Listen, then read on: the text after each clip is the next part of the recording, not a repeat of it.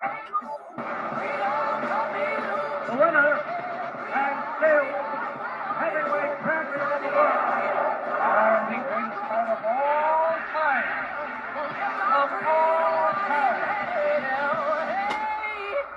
I'ma keep running cause the winner don't quit on themselves.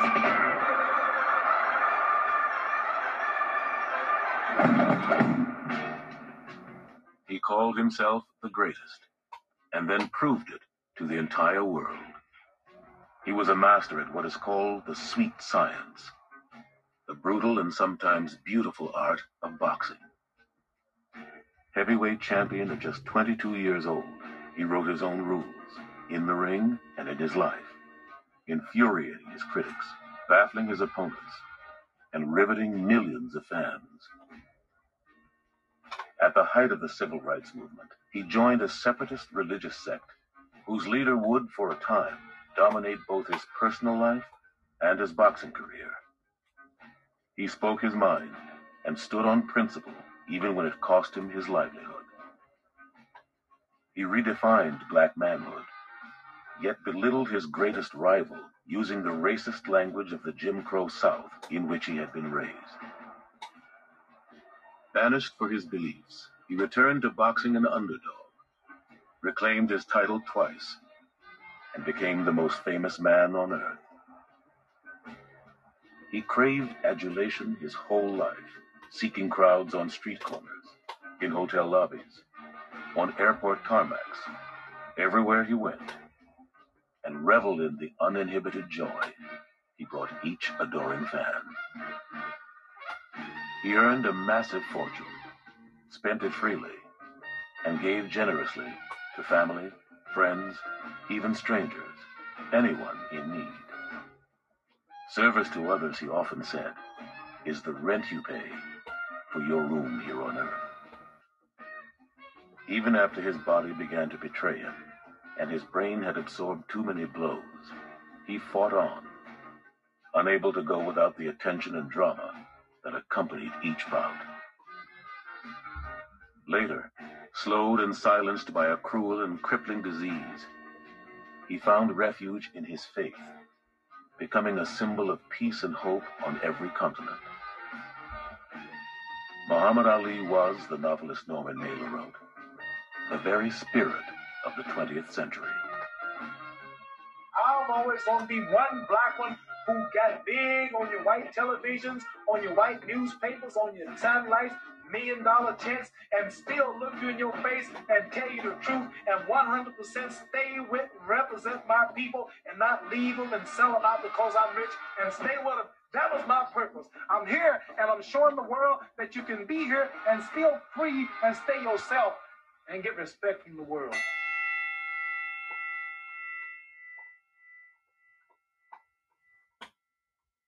Muhammad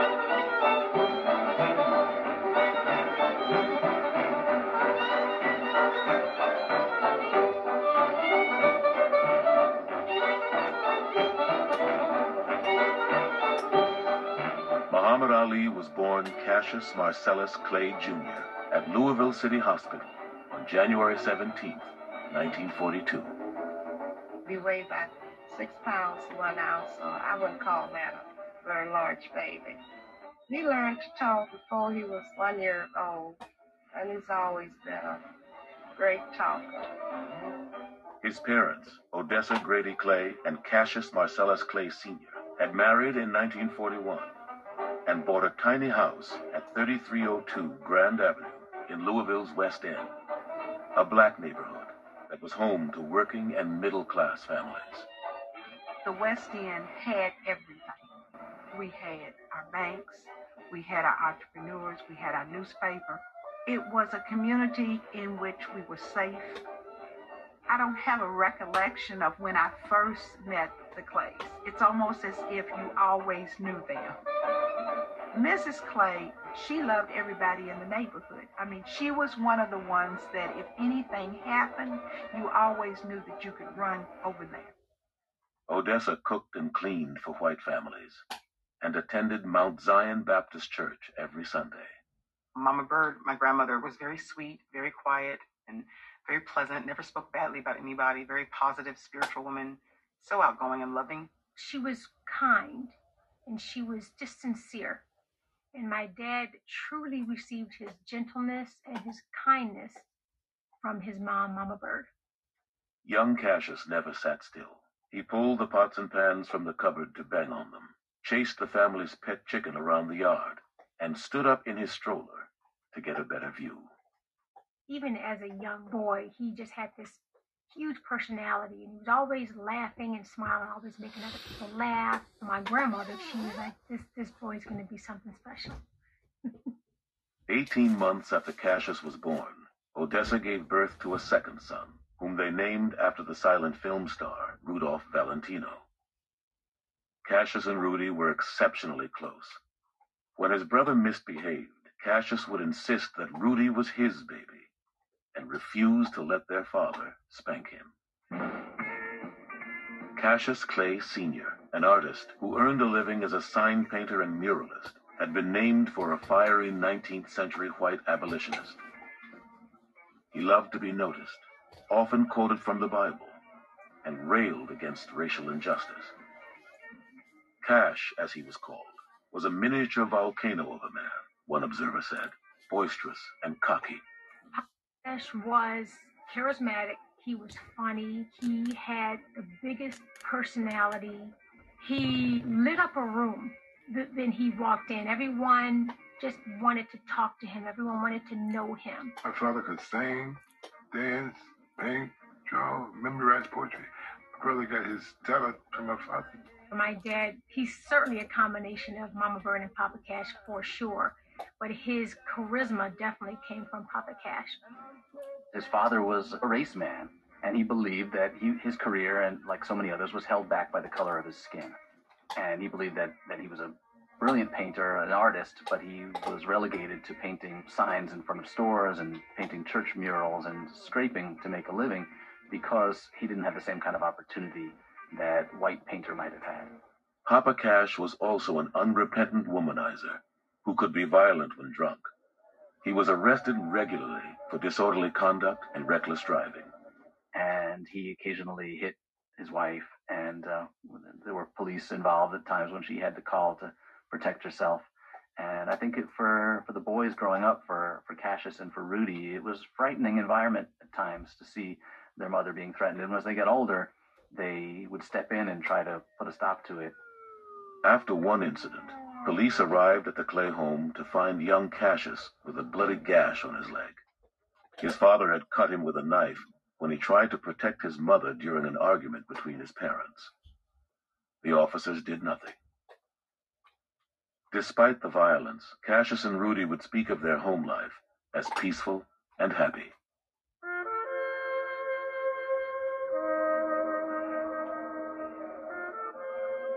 My father, coming up in the segregated South in Louisville, Kentucky, had a difficult time. Mama Bird taught him, you know, people are cruel in this world, but you never, never, never, you know, become that.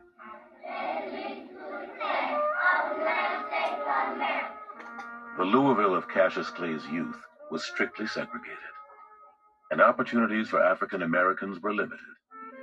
He attended all black schools, could not eat at the lunch counters of downtown stores, and watched from the other side of the fence as white families enjoyed a nearby amusement park.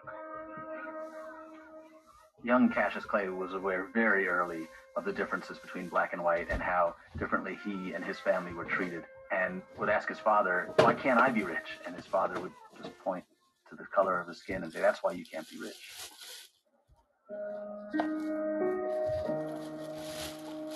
In 1955, News of the brutal torture and murder of 14-year-old Emmett Till by white men in Mississippi, and graphic images in Jet magazine of his mutilated face, haunted Cassius Clay, who was just six months younger than Till. That really affected my father, like a lot of people in that time.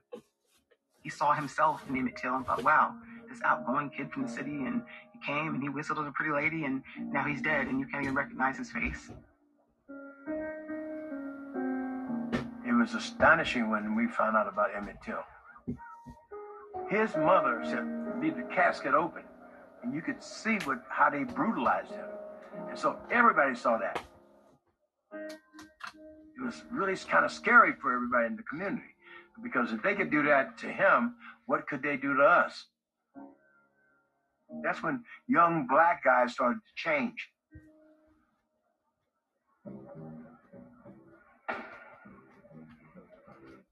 At the Virginia Avenue Colored School, Cassius Clay had a hard time paying attention. He struggled with his classes. He struggled to read. He struggled with math. He was most certainly dyslexic. He found, like a lot of people who have trouble in school, that he had to compensate. And like being the class clown was the way he did that. He would carry a purse to school. He wore lipstick one day to get laughs. He was willing to do things that boys in the 1950s didn't often do. Even as a young man, people just loved to be around him. He made them feel good about themselves. One day in October of 1954, 12-year-old Cassius rode his bicycle into downtown Louisville, while Rudy sat on the handlebars. It began to rain, and the boys took cover in the Columbia Auditorium, where a home appliance show was underway. After the rain stopped, they emerged to find that the bicycle was gone. He had a brand new Schwinn, a beautiful red bicycle that uh, he shared with his brother. And he went running around looking for his bicycle and then ran back into the community center asking for help. Someone told him there was a police officer in the basement.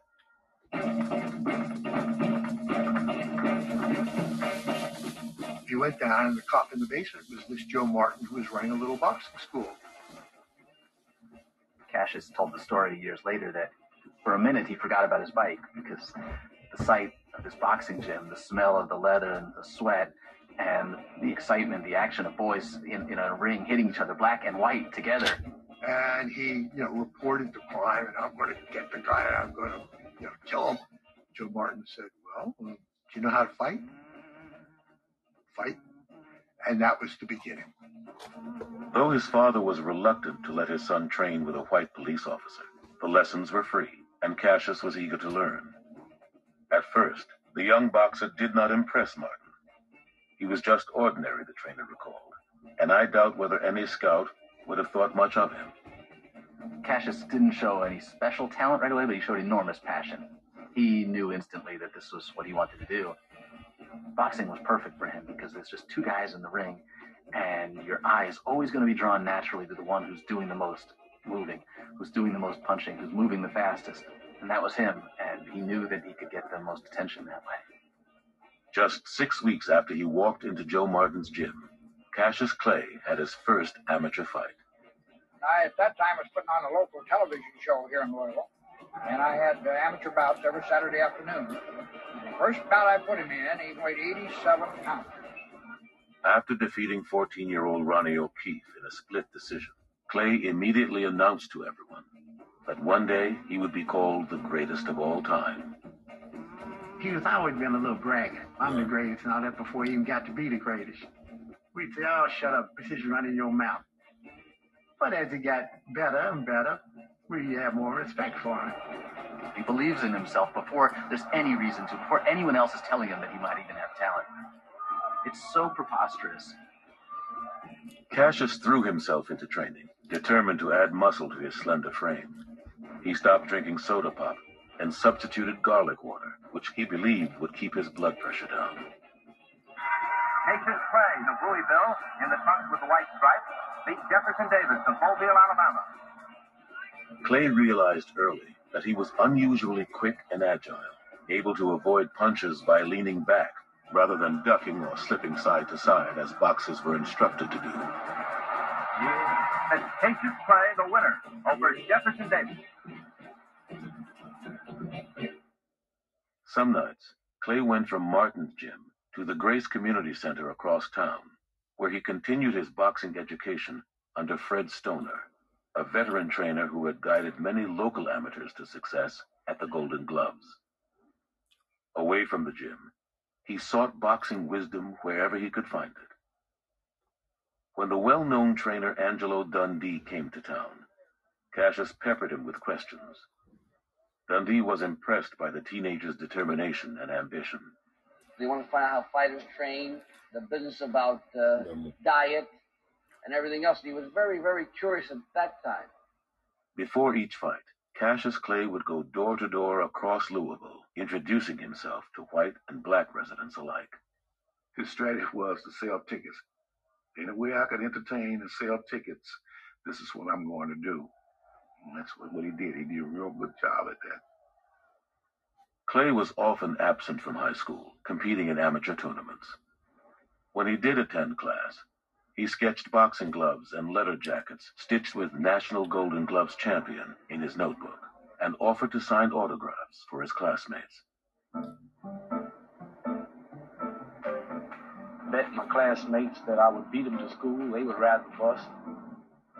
He would run uh, Chester Street with the local transit bus just to get himself conditioned, and then run from Chester Street to all the way over to Broadway and come back. And he would sometimes stop to look to see if the ladies in there or whatever, something like that, and keep on running. Bus might get a block or two lead on it. I would always catch up to it and stop for passengers or stop for a red or a light or something. It was funny. It was really funny. He waved, waved, going on. I said, he's a strange person. Why is he running with us?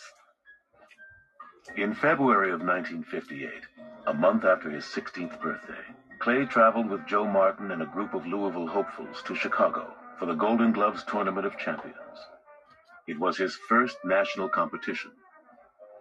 He lost in the quarterfinals. One year later, taller and heavier, he made it to the tournament finals, where he defeated 29-year-old Australian-born Tony Madigan, a two-time Olympian who was favored to win. The decision was unanimous. I couldn't stick it, Madigan said. He would always just pull out of range, sort of vanish into thin air. Cassius Clay was now the Golden Gloves light heavyweight champion. A win at the National Olympic Trials in San Francisco would earn him a spot on the team headed for the 1960 Rome Olympics. But there was a problem. He was afraid of flying. So afraid that he considered turning professional rather than compete for a chance to go to Italy. He hated flying. He was scared to death of airplanes. He actually flew to the Olympic trials with a parachute that he bought in an Army Navy store that he wore on the plane.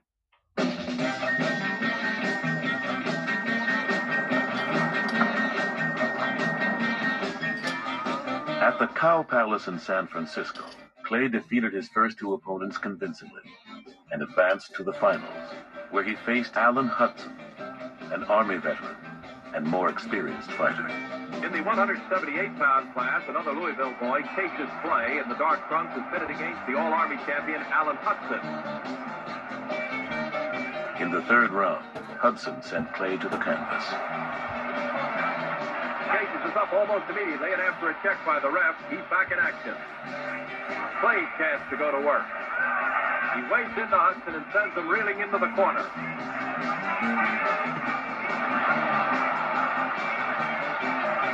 Hudson is really groggy and just about out on his feet. The referee awarded Clay a technical knockout. He had earned a spot on the United States Olympic team. After the trials, Clay pawned a watch he'd won in the tournament and bought a train ticket home so he wouldn't have to fly. His graduation from Central High School was now just weeks away. He'd missed so many days and had such poor grades that many of his teachers felt Clay did not deserve a diploma. His principal disagreed. The only thing Cassius is going to have to read is his IRS form, he said, and I'm willing to help him do it. On his way to the Olympics in Rome, Cassius Clay first stopped in New York, where he hoped to meet his idol, former middleweight champion Sugar Ray Robinson, whom many believed the greatest pound-for-pound fighter in boxing history, known as much for his flashy style as for his prowess in the ring. While Clay waited outside Robinson's Harlem restaurant, hoping for a moment with his hero, he noticed a small crowd gathered around a well-dressed hmm. orator who was calling upon black people to shop only at black-owned businesses. The man belonged to a group called the Nation of Islam. How can he talk like that? Clay wondered. Ain't he gonna get in trouble? When Sugar Ray finally pulled up in a purple Lincoln Continental, he had little time for his young admirer, hurriedly signing a photograph for Clay and wishing him luck. At first, Clay was awestruck. That Sugar Ray, he's something, he raved. Someday I'm gonna own two Cadillacs and a Ford for just getting around in. But later he remembered he felt snubbed. If I ever get great and famous and people want my autograph enough to wait all day, he said, I'm sure gonna treat 'em different. Then he nervously flew to Rome.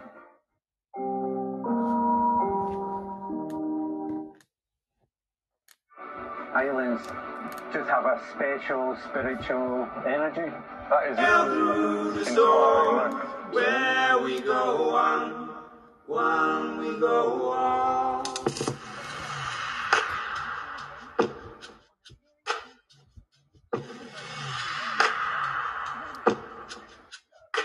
So speak of the days, ages to come. We drove the beast into the sun. God by our side, answer the call. Where we go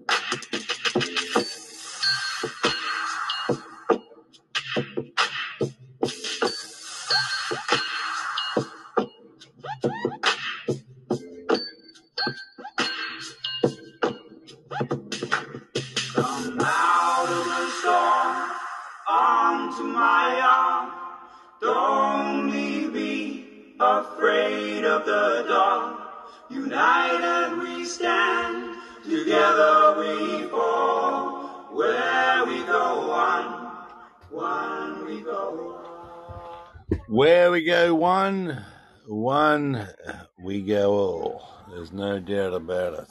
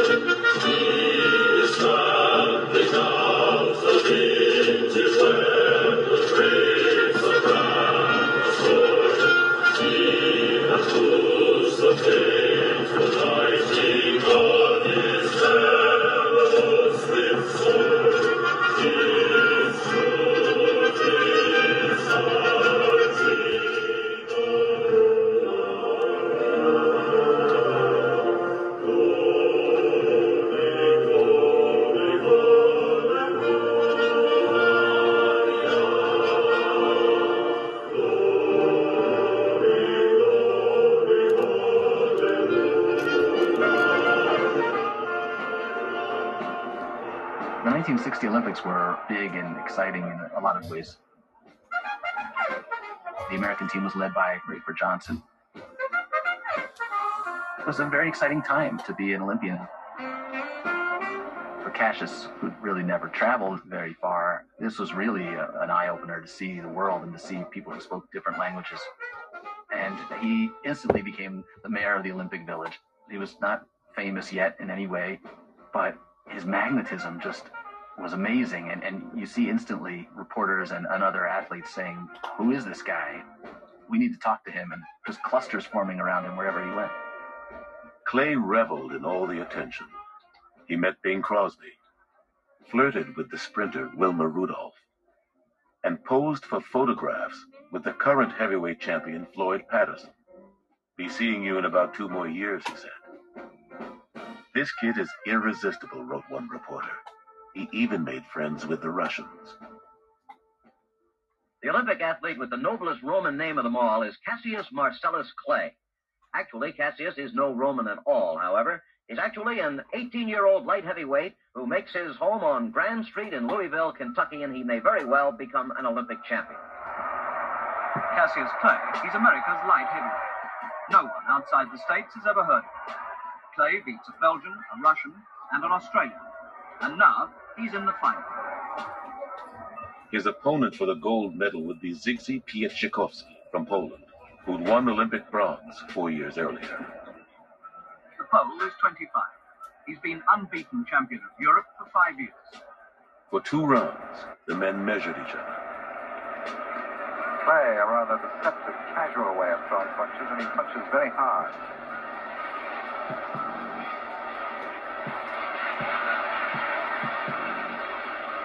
In the third and final round, Clay took command.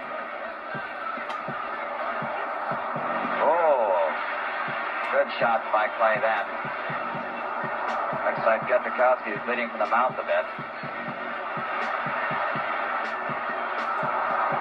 Pietrzykowski now definitely bleeding at the nose and mouth. Rather heavily. There's the end of the fight. Cassius Clay had won the ultimate prize in amateur boxing.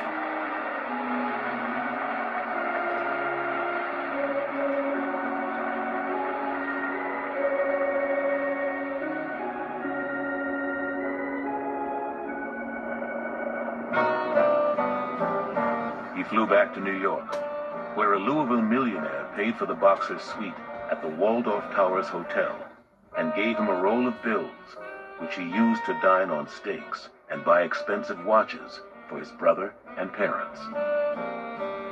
Later, decked out in his gold medal and Olympic blazer, Clay visited Times Square, where he paid to have a novelty newspaper printed up with the headline Cassius Signs for Patterson Fight. Tried his first slice of cheesecake, and at Birdland, a popular jazz club, asked the bartender for a Coke with a single drop of whiskey.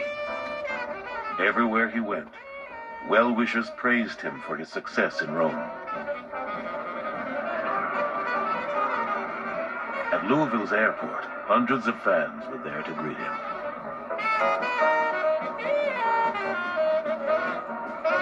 Cassius, you've heard it a good many times today already here at the airport, but congratulations. Let's take a look at that real gold medal there. Cassius Marcellus Clay Jr. was just 18, but he'd fought more than 100 amateur bouts and was ready to turn professional. Dempsey first him along the rope, beating away with both hands. What? What? There's that big left, and Willard's down. Professional boxing had long been among the most popular sports in America. The appeal of boxing is basic. I mean, it's man against man. It's brutal. It's blood sport. It'll always be here, and it will always have people watching. Everybody knew who the heavyweight champion of the world was, in the way that you know who the President of the United States is. And you knew his personality, what he represented, what he projected into the world. John L. Sullivan, Jim Jeffries, Jack Johnson, Jack Dempsey. Joe Louis had lifted the spirits of African Americans everywhere when he seized the heavyweight title in the midst of the Great Depression and held it for a dozen years. But by the 1950s, gangsters ran the sport, tarnishing its reputation. Boxing was kind of an anarchy in many ways. You had the official licensing organizations that ran the sport, but there was no real governance to it at all.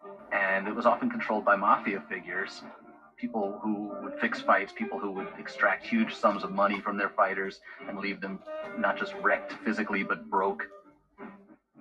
That was something that was almost inevitable for boxers, that they were going to get involved in this underworld, and that to make it in, in the sport, you almost had to associate with those characters. Boxing insiders saw that Clay could be a big moneymaker in the heavyweight division. Cus D'Amato, Floyd Patterson's savvy cornerman, offered to train him. So did former heavyweight champion Rocky Marciano.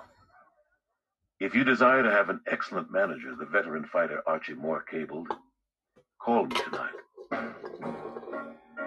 Then, William Faversham, an executive at a Louisville distillery, formed a syndicate of 11 prominent white businessmen with deep Kentucky roots. I'm Bill Faversham. I'm W.L. Lyons Brown. J.D. Stetson Coleman. They agreed to pool their money to launch Clay's career and shield him from the mob. Cassius Clay was offered the greatest contract in the history of boxing. It was a complete anomaly. There was nothing like it ever before. And in fact, the lawyer who wrote the contract said he had to go outside the industry. He went to Hollywood and looked for contracts that were given to child actors to see how they could best be protected. We offered him a $10,000 bonus for signing a contract. This contract ran for two years where we paid him a salary because after all, we didn't know what he could earn. Boxers didn't get salaries, a, a, a monthly salary for boxing. We wanted to guarantee him uh, some form of security. At the same time, he also got 50% of uh, his purses. We're going to pay all his expenses. We're going to pay his meals. We're going to pay his rent. We're going to pay for his training. We're going to set it up so that there are tax deductions. There had never been anything like it in boxing. They hoped to see a return on their investment. But as one member remarked, they were in it to do something nice for a deserving, well-behaved Louisville boy and to save him from the jaws of the hoodlum jackals.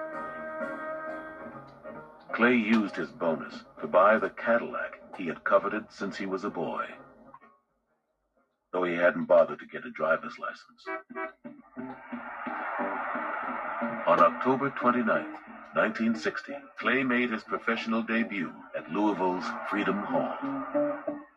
They found a guy in the hills of West Virginia. His name is Tunney Hunsaker. And Tunney Hunsaker was a sheriff and a straight arrow guy. He had the World War I campaign hat that state troopers wore in many states. And he said he would fight him. He was a, an inexperienced fighter against a bad fighter. Clay pummeled Hunsaker for six rounds and earned a unanimous decision. But many in attendance felt that he should have knocked out the slow moving policeman. His sponsors knew he would need a first class trainer if he was ever going to contend for the heavyweight championship. They decided to hire Archie Moore, who taught young fighters at his camp in the hills east of San Diego. Moore preached discipline and patience. Moore also demanded that they cook, clean, chop wood, and help maintain the grounds. It was known as the salt mine. Cassius Clay said, I'm here to be a fighter, not to be the janitor. They're paying you good money. So Archie Moore said, Well, you're pretty cocky. You got to know humility. If you don't have humility, you're not going to be anything. Clay bristled at Moore's demands, and he was afraid Moore intended to change his style. After only a few weeks, he was sent home. William Faversham of the Louisville sponsoring group then called Angelo Dundee, the Miami Beach based trainer Clay had met in Louisville back in 1957. Dundee was known for his calm demeanor during fights and his gift for patching up bloodied boxers. He was well liked, and at 39 had already trained six world champions. Clay, he had been told, showed real potential, but was overconfident and would be difficult to teach. Dundee remembered the enthusiastic teenager and agreed to take Clay on. He told Faversham to send his fighter down after Christmas. Angelo Faversham said, Cassius wants a fight before Christmas.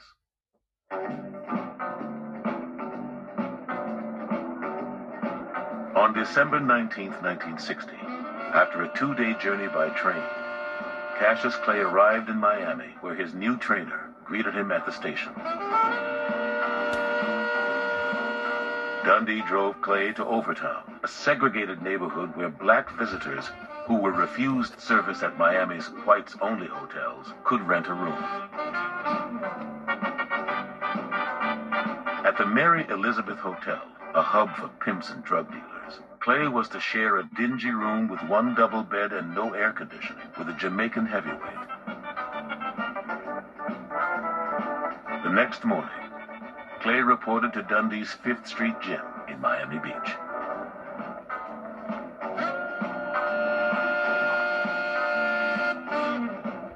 Not yet. Fifth Street Gym was just a walk up old public boxing gym that Clay first went to when he was 18. Yet, Creaky stairs, rum addled drunks laying on the steps. So you had to walk over to get upstairs. The gym was home to black, white, and Cuban boxers, all toiling under the watchful eyes of a ragtag crew of regulars, one writer dubbed the Pugilistic College of Cardinals, who stood ringside and appraised Dundee's trainees. None was impressed with Clay. He keeps his hands too low, they agreed. He's off balance when he punches. He's a headhunter. The Cubans called him Niño con Boca Grande, the kid with the big mouth. Angelo Dundee also saw a flawed fighter, but one with exceptional hand and foot speed and a tireless work ethic and he was sure he could help smooth Clay's rough edges. You can't directly tell him, do this. This is a cardinal sin. Say this workout today. I'll go over and tell him, gee, that wasn't too bad for the first day. Your jab wasn't as sharp as I like it, but it's a real good jab.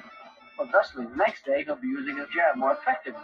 But if I tell him your jab is terrible, then I'd be hitting the wrong kind of a note. You got to work on him psychologically. Other trainers might have insisted that you fight my way, but Angelo was smart enough, genius enough, really, to just let him be and guide him rather than teach him. Each day, Clay rose before dawn, laced on a pair of army boots, and did his road work. Back tomorrow.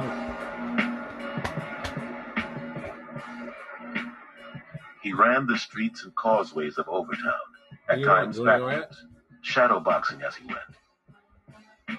Then he jogged the four and a half miles from North Miami to Fifth Street, where while climbing the stairs to the second floor, he sometimes announced his arrival by hollering, Angelo, line up all your bums. I'm gonna knock 'em all out. In the gym, he'd hit the speed bag, then the heavy bag, do his calisthenics before a full-length mirror, and spar with other young fighters, increasing his stamina while Dundee carefully coaxed him into refining his best punch, the jab. the early Cassius took from Ray Robinson. Ray Robinson was a dancer. Cassius like expanded the uh, notion of dancing. Typically, a boxer is taught to stay in the pocket and parry a punch. This guy would do something. It's like sacrilege in boxing. You don't lean back, man, but he leaned back. Cassius Clay has his own style. There's no other fighter like him. I see that on the stage. See, see, it out. See? Oh, look at take it out. This is uh, the style that can win the heavyweight championship of the world. In his first two months in Miami, Clay fought four times. On December 27th, in his second professional fight, he defeated Herb Siler by technical knockout in four rounds. In January 1961, Clay celebrated his 19th birthday by dispatching Tony Esperti in the third. Three weeks later, Clay needed just one round to knock out Jim Robinson. In February, Clay sparred with former heavyweight champion Ingemar Johansson, who was in Miami to promote his upcoming title fight with Floyd Patterson. Clay skipped around Johansson while peppering the Swede with sharp jabs. Johansson failed to land a single punch, and his manager cut the session short after just two rounds. I'm the one who should be fighting Patterson, not you, sucker, Clay taunted. On April 19th, in front of more than 5,000 fans at Louisville's Freedom Hall, Clay recovered from a vicious first round punch to his jaw to break Lamar Clark's nose and knock him out in the second round, just as he predicted he would before the fight. He has the fastest hands of any heavyweight I've seen anyplace, Clark's manager marveled, predicting that Clay was not many fights from a championship.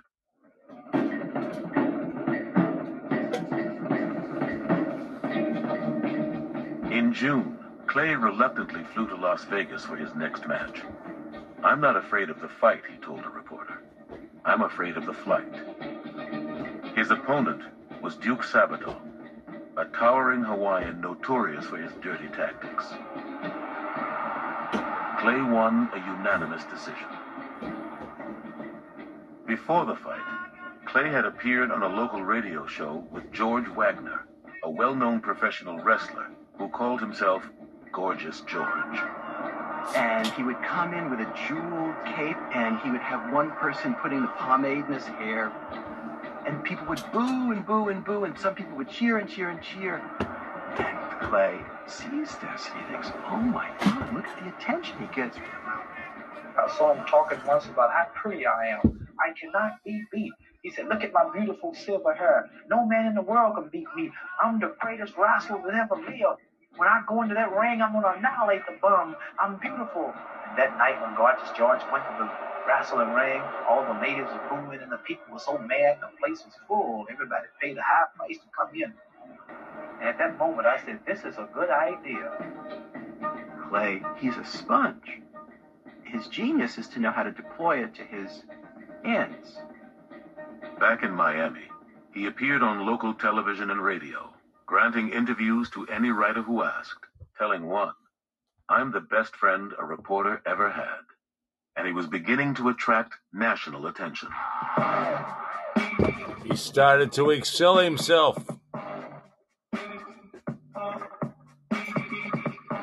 Was 19 years old in Miami Beach when he heard that Flip Schulke, a photographer for Life magazine, wanted to shoot pictures of him training. So he invited him to come watch him. He took the ordinary pictures like Hey. on the beach, all that stuff. Clay said, You want to see me train underwater?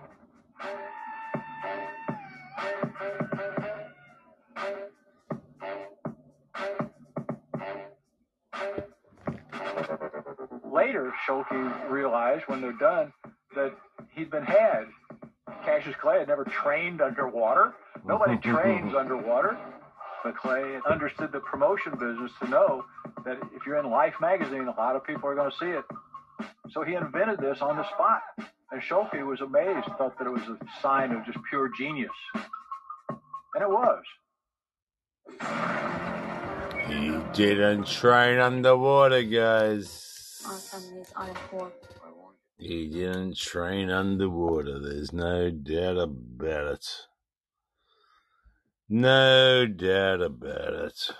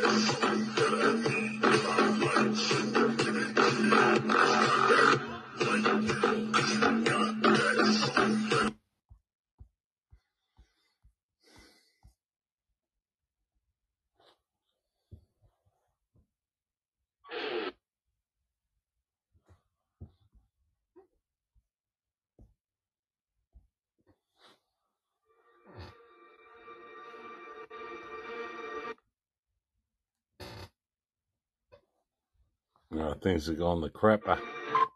Things have gone to the crapper, crapperoonies. There's no doubt about it.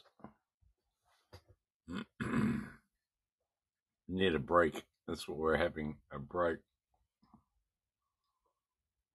Mm. That's what we're having here, guys. A little bit of a tintillating break. Just behind the scenes of Ali. Montague moved to the bed.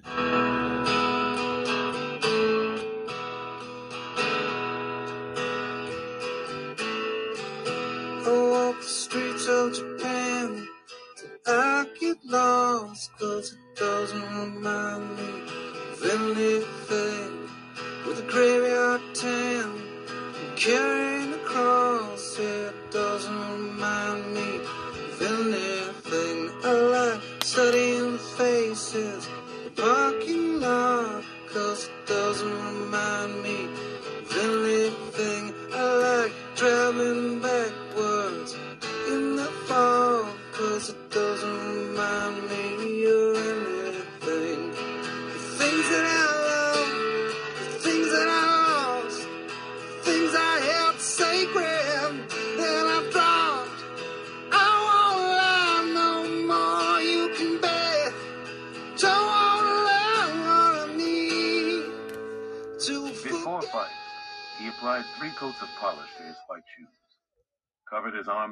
torso in a thin layer of Vaseline to emphasize his muscles, and wore a white satin robe and white trunks into the ring.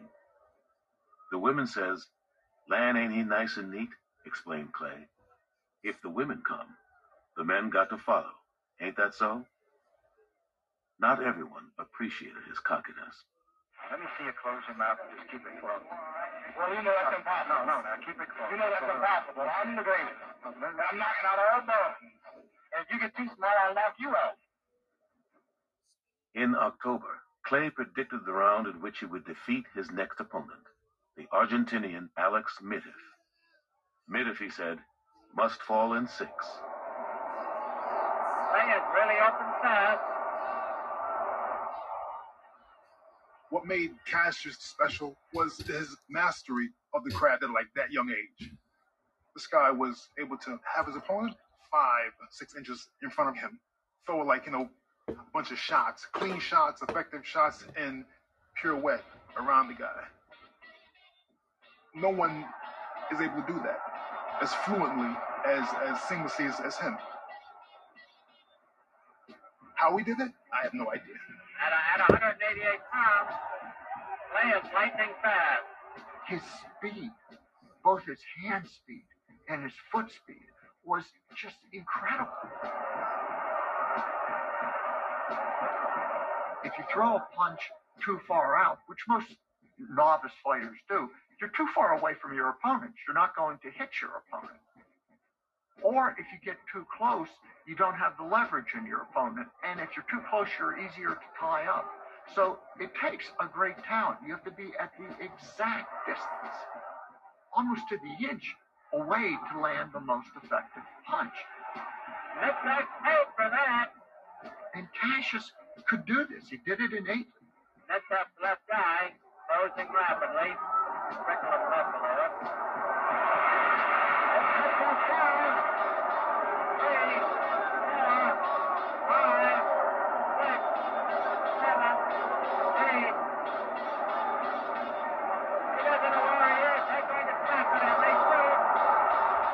Clay stopped Miteff in the sixth round, just as he said he would. And the winner by TKO, Cassius Clay. Where do you rate yourself today in the heavyweight ranks? Well, Jim, most people say I'm crazy or punch drunk for saying these things, but I would rate myself about number two now. He claimed to be embarrassed to get into the ring with the unranked Willie Besmanoff, whom he promised to knock out in round seven. When the German boxer began to wobble in the fifth, Clay slowed his attack, toying with him for two rounds, before making good again on his prediction. Cassius Clay, he understood verbal warfare. So not only am I going to beat you physically, I'm going to tell you how bad I'm going to beat you. And if you're better than me, you'll shut me up. You'll make me stop talking. If not, you're going to have to listen to me talk. I'm going to add to the humiliation. It's an added layer.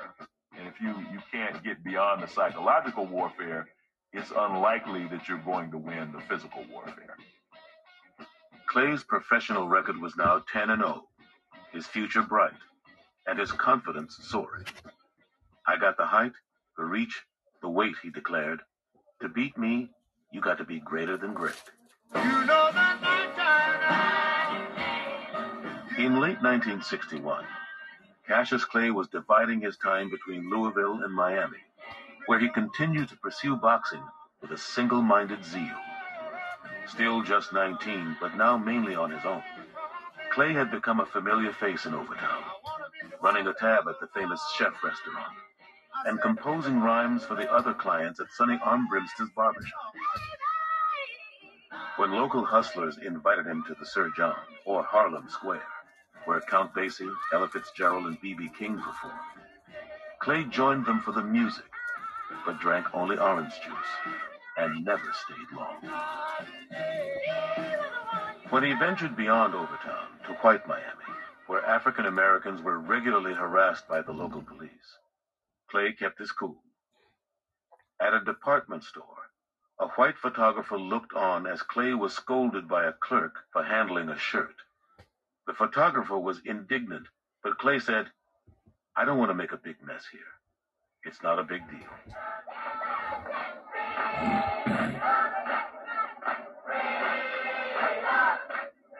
Now it is true that men have always cried out for freedom, but in the past, these cries for freedom were, in many instances, solo voices crying for freedom. But the difference today is that this solo voice has been transformed into a mighty chorus singing with amazing harmony. We want to be free. It is true that we Civil rights groups had been challenging segregation with nonviolent action on buses and at lunch counters across the South.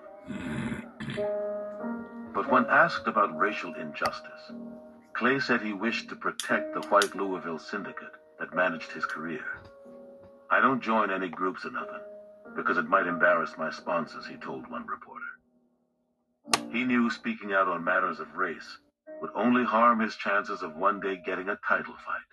That is another thing that you are saying to Louisville, Kentucky, and that you are saying to the nation in this movement that the Negro is eternally through with segregation. Still, the memory of Emmett Till haunted him, and his father's ever present anger at racial oppression continued to stir his own conscience. Why are we called Negroes? Why are we deaf, dumb, and blind? Years earlier, Clay had purchased a record called A White Man's Heaven is a Black Man's Hell, Our language, our written and performed by Louis X, a minister for the Nation of Islam, which Clay listened to over and over. A white man's heaven is a black man's hell. One day in Miami, Clay spotted a black man in a suit selling copies of the newspaper Muhammad Speaks. And I was selling the papers one day on the streets. And he saw me. He said, Hey, brother, why are we called Negroes? Why are we blind, deaf, and dumb? Why everybody making progress and we lagging so far behind? I, I looked back at him. I said, Hey, man, you hip to the teachers, ain't you? He said, Yeah, I'm Cassius Clay. I'm going to be the next heavyweight champion of the world. A one-time pool shark from Atlanta, Abdul Rahman, known as Captain Sam, had abandoned a life of hustling when he heard the teachings of the Nation of Islam's leader, Elijah Muhammad. the so-called American Negro have to be completely re-educated. That he now can go out in the world and feel that he is the equal of other civilized beings and does not feel ashamed to be called a black man.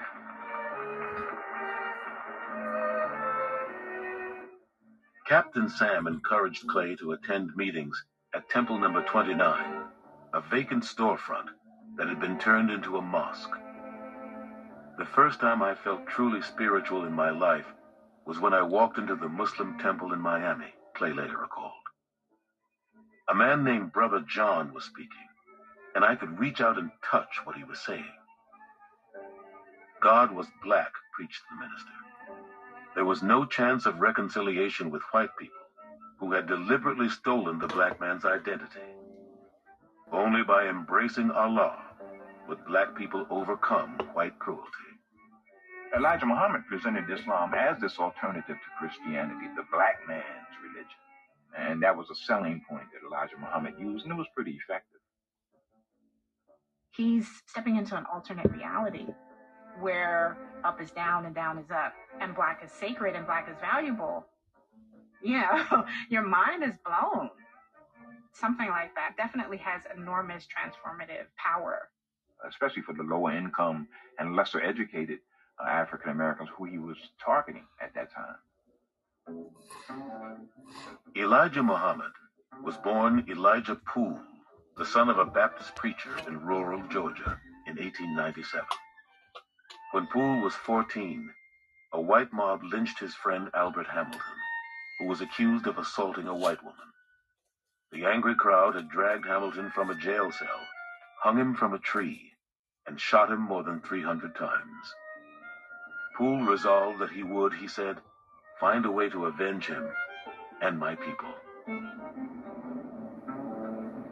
In 1923, Poole moved to Detroit, where he fell under the sway of a self-styled messiah named W.D. Fard. A charismatic orator, Fard had invented an elaborate history and theology for black people, rooted in the belief that they were the earth's original inhabitants, ruling for trillions of years under the banner of Islam, until they were undermined by a race of white devils who would one day face a brutal end at the hand of Allah. He preached black separatism, self-determination, and clean living, and sometimes assigned converts new surnames to replace their slave names. Fard called his group the Lost Found Nation of Islam. Poole, his latest convert, became Elijah Muhammad. There was a tradition of those kinds of groups. but There was the Moorish Science Temple of, of Noble Drew Ali. There was the Black Hebrew Organization of this guy named Black Zarab. There was Marcus Garvey's United Negro Improvement Association. The Nation of Islam was just one of them. They call black Christianity the white man's religion. And Christianity was deeply rooted in black America.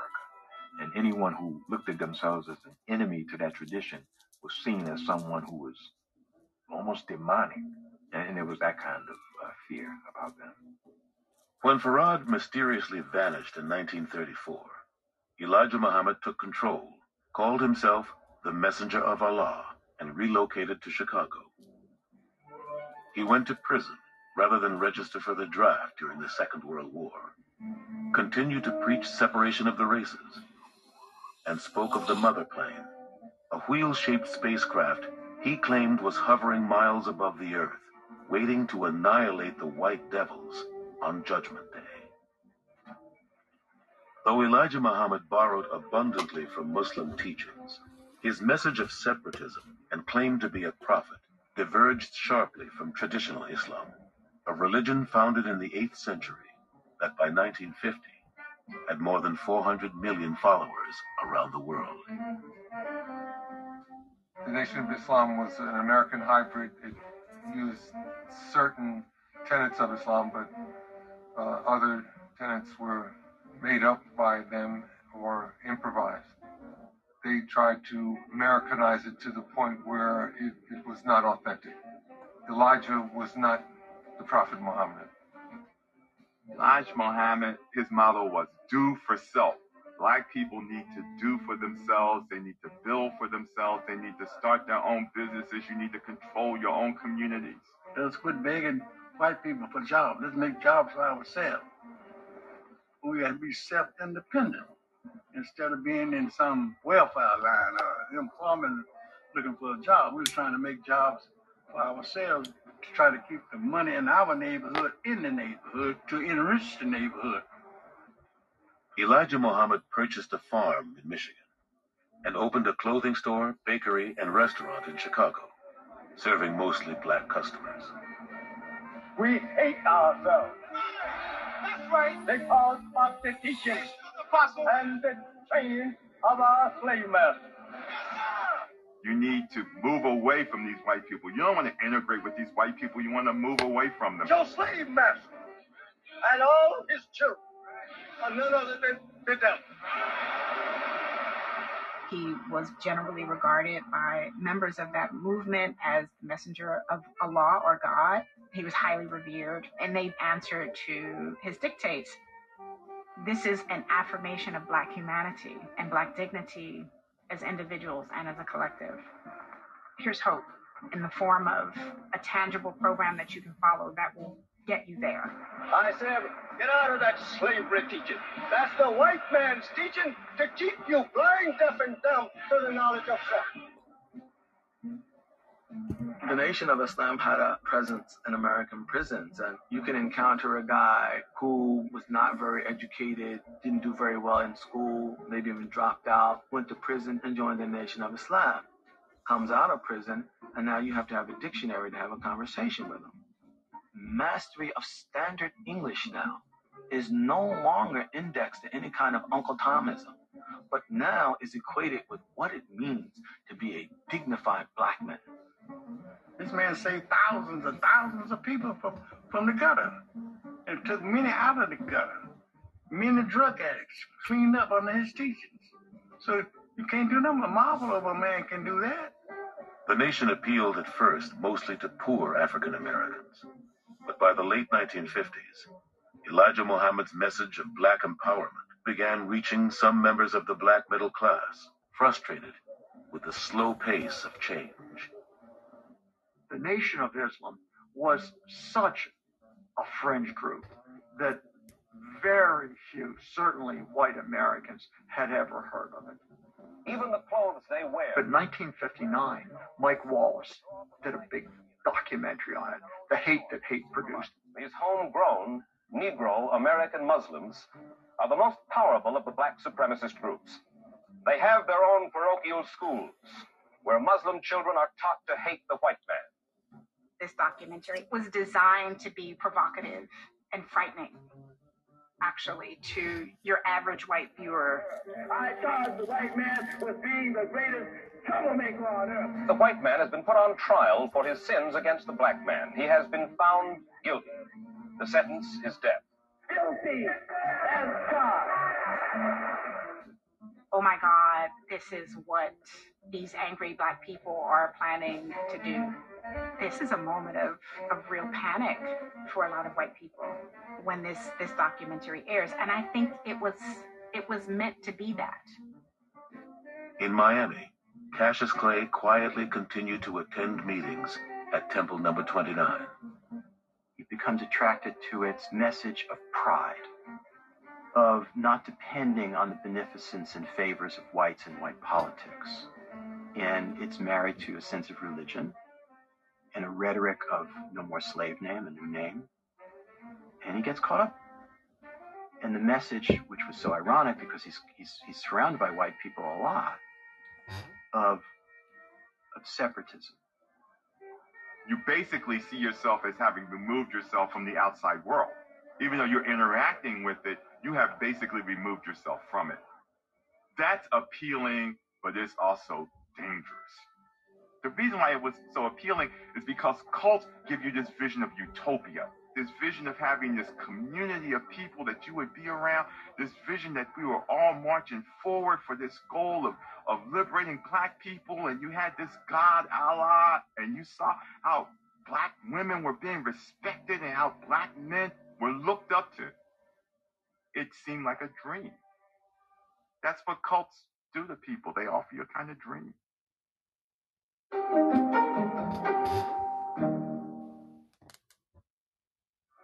right. That's right. There's no doubt about it. Muhammad Ali.